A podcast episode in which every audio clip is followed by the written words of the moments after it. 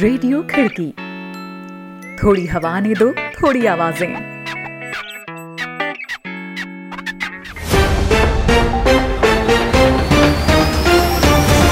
आज है 25 फरवरी, दिन गुरुवार। खिड़की इंटरनेशनल बुलेटिन में अभिवादन स्वीकार करें रोहित जोशी का। एक नज़र कार्यक्रम की खास खबरों पर। सिंगल शॉट कोरोना वैक्सीन को एफडीए ने बताया सुरक्षित और प्रभावी।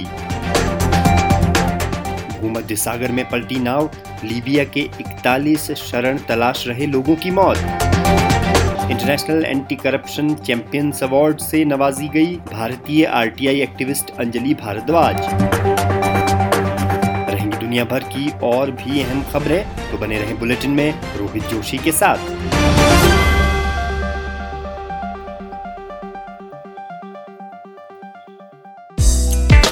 आप सुन रहे हैं खिड़की इंटरनेशनल बुलेटिन। अंतर्राष्ट्रीय खबरों पर विश्वसनीय आवाज़ें। आइए शुरुआत करते हैं आज की पहली खबर से। बीते एक साल से अधिक समय से कोविड 19 से जूझ रही दुनिया के लिए एक अच्छी खबर अमेरिका से आ रही है, जहाँ अमेरिकी नियंत्रक एफडीए ने single shot corona virus vaccine को सुरक्षित और प्रभावी बताया है। अब तक उपलब्ध वैक्सीनों की तुलना में इस वैक्सीन की खासियत यह है कि एक तो यह सिंगल शॉट है और दूसरी वैक्सीनों की तुलना में सस्ती होगी।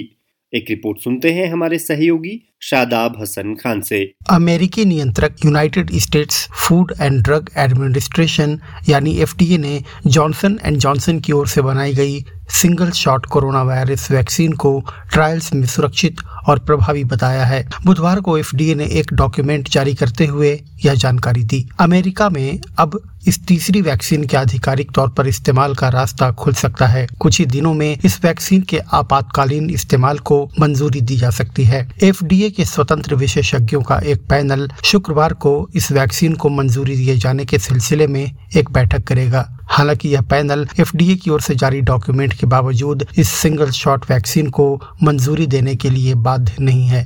इससे पहले एफडीए ने अमेरिका में फीजर और मॉडर्ना की वैक्सीनों का इस्तेमाल करने की अनुमति दी थी। जॉनसन एंड जॉनसन की नई वैक्सीन इन दोनों ही वैक्सीनों की तुलना में सस्ती है और सिंगल शॉट यानी महज एक बार लेने वाली है। ऐसे में इस वैक्सीन को बेहद महत्वपूर्ण माना जा रहा है। रिपोर्ट सुना रहे थे शादाब हसन खान। यह कार्यक्रम आप खिड़की डॉट कॉम के साथ ही खिड़की के यूट्यूब चैनल, फेसबुक पेज और व्हाट्सएप ग्रुप में भी सुन रहे हैं और मैं हूँ रोहित जोशी। अब रुख अगली खबर का। भूमध्य सागर के बीचों बीच एक नाव के डूब जाने से तकरीबन 41 लोगों की मौत हो गई है। इस छोटी सी नाव में लीबिया के 120 शरण तलाश रहे लोग सवार थे, जो कि आंतरिक संघर्ष से अस्थिरता का शिकार हो चुके लीबिया से बेहतर जीवन की तलाश में यूरोप जाने की कोशिश कर रहे थे। संयुक्त राष्ट्र की प्रवासी और शरणार्थी मामलों को देखने वाली एजेंसियों, आईओएम और यूएनएचसीआर ने एक साझा बयान में बताया है कि ये शरण तलाश रहे लोग 18 फरवरी को एक छोटी सी नाव पर सवार होकर लीबिया से निकले थे। सफ़र पर निकलने के तकरीबन 15 घंटों बाद शनिवार को नाव में पानी भरने लगा था। शेष लोगों को सुरक्षित बचा लिया गया है। इधर अमेरिका के टेक्सास राज्य में भीषण ठंड के बीच बिजली की आपूर्ति में लापरवाही के आरोपों से घिरे, बिजली ग्रिड संचालन बोर्ड के शीर्ष अधिकारियों ने अपने पदों से इस्तीफा दे दिया है। पिछले हफ़्ते खतरनाक बर्फीले तूफ़ान के दौरान करीब 40 लाख घरों में बिजली की आपूर्ति ठप हो गई थी और कुछ घरों में तो कई दिनों तक कड़ाके की सर्दी से राहत पाने के लिए बिजली के उपकरणों ने काम ही नहीं किया। इस बीच ठंड के चलते कई लोगों की मौत की खबरें भी आई थी। टेक्सास में इस संकट की शुरुआत के बाद से यह पहली बार हो रहे इस्तीफे हैं। वहीं इस मामले में अभी और भी कर्मियों को हटाए जाने की मांग उठ रही है। पद छोड़ रहे इन पाँच निदेशकों में ग्रिड के प्रमुख सैली टॉलबर्ग भी शामिल हैं। ये सभी टेक्सास के बाहर के रहने वाले हैं। बुधवार से इन सभी का इस्तीफा प्रभावी हो गया है।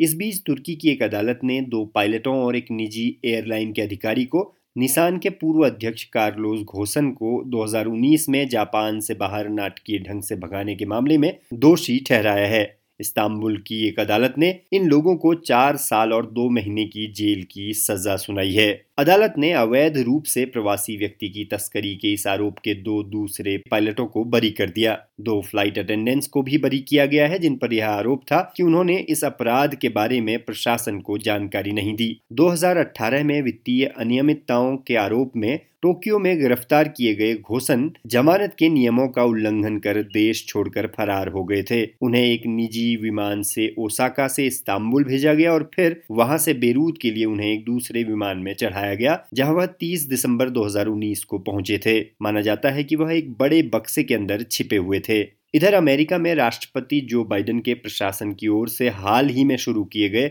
international anti corruption champions award के लिए घोषित 12 साहसी लोगों में भारत की सामाजिक कार्यकर्ता अंजलि भारद्वाज का नाम भी शामिल है। अमेरिकी विदेश विभाग के मुताबिक 48 वर्षीय भारद्वाज ने दो दशकों से ज़्यादा समय से भारत में सूचना के अधिकार आंदोलन में एक सक्रिय सदस्य के रूप में भूमिका निभाई है।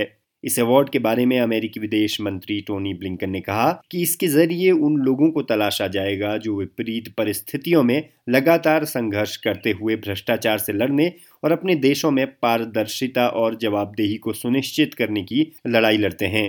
भारद्वाज भारत में सतर्क नागरिक संगठन की संस्थापक हैं। यह नागरिकों का एक ऐसा समूह है जो कि सरकार में पारदर्शिता और जवाबदेही तथा नागरिकों की सक्रिय भागीदारी को बढ़ावा देता है।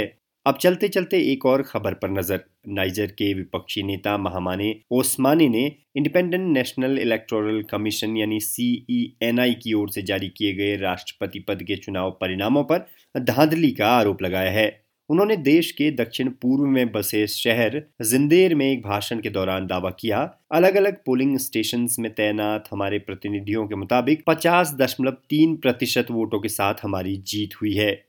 मंगलवार को जारी चुनाव परिणामों के मुताबिक पूर्व गृह मंत्री मोहम्मद बाजोम को पचपन दशमलव सात पाँच प्रतिशत मत मिला, जबकि ओस्मानी को चौवालीस दशमलव दो पाँच मतों के साथ हार का सामना करना पड़ा था। परिणामों की घोषणा के बाद राजधानी नियामी में ओस्मानी के समर्थकों की सुरक्षा बलों के साथ झड़प भी हुई थी।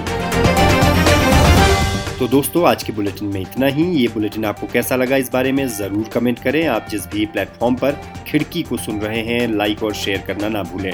खिड़की के यूट्यूब चैनल को भी सब्सक्राइब कर लें और बेल आइकन टैप कर लें, ताकि हर अपडेट आपको मिलती रहे। अभी के लिए रोहित जोशी को दीजिए इजाज़त। कल फिर होगी मुलाकात। आप जहाँ चाहे हमें सुन सकते हैं, खिड़की डॉट कॉम के साथ ही खिड़की के यूट्यूब चैनल और फेसबुक पेज पर भी। नमस्कार।